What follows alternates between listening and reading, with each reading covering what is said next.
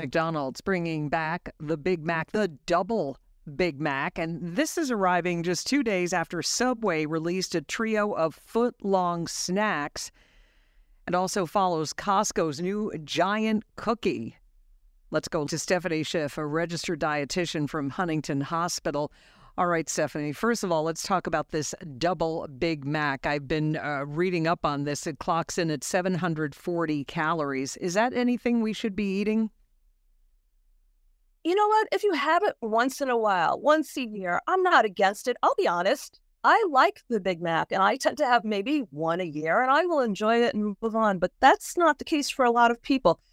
high in high in fat. It's just too much food and too much of the bad stuff. If you can restrict yourself, fine. But that's not what we're finding in society right now. Society's getting bigger, eating more fast food. It's getting to be a comfort thing. So they're going to get this and they're going to get it over and over. And that's where the problem is. Once a year, uh, that that's that's not a lot. That that's a little bit of a splurge. Um, four beef patties. And we're talking a lot of protein here. I mean, if you did eat it, would you be full for the whole day? No, probably not. Um, a lot of these foods is yes, it, the, that's the good thing, the high protein there. But um, you're probably not going to be full for the rest of the day. Yeah, bad idea because it's red meat essentially. Yes, exactly. Right. And some cheese there. Um, if I remember the song, two all beef patty, special sauce, lettuce, cheese, pickles, onions on a sesame seed bun, and that's going back a couple of decades. So yeah, red meat is great, but there's also a lot of saturated fat there. There is a lot of salt in there. Sodium levels in fast foods are through the roof. It was already high in the Big Mac. Um, the typical Big Mac, if I remember correctly, is about a thousand calories, and uh, now we're talking four patties instead of two. So you're basically meeting your calorie needs for the entire day. But yeah. if you think you're getting enough calories and you'll be full, that's that's not going to happen. Yeah, Stephanie, you got the uh, jingle just right, by the way. Uh, kudos to you on that. And as I mentioned uh, in the introduction, Subway has these foot long snacks. A, a snack that's a foot long and a giant cookie uh, over at Costco that's 750 calories. So, what's going on? Uh, why do we want to eat these huge food items? Yeah, Subway is adding on a foot long cookie, and there it looks like that's a collaboration with Cinnabon. And they're also adding on a foot long pretzel, which looks like it's a collaboration with Auntie Anne's.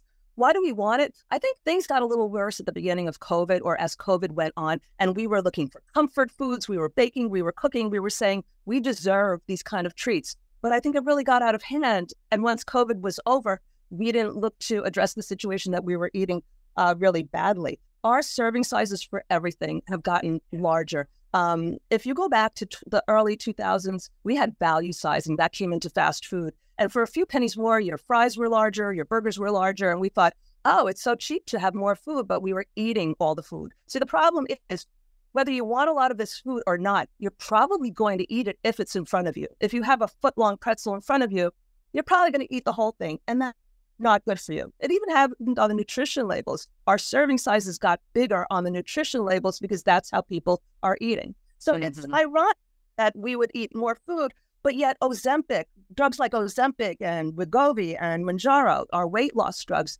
are becoming a very popular thing to have. So people want to lose weight, but people are eating more than ever. And that's going to lead to uh, diseases such as diabetes and heart disease. Mm-hmm. And in- enough, uh, the diabetes standards of care just came up for 2024, and I'm very, very much interested in diabetes.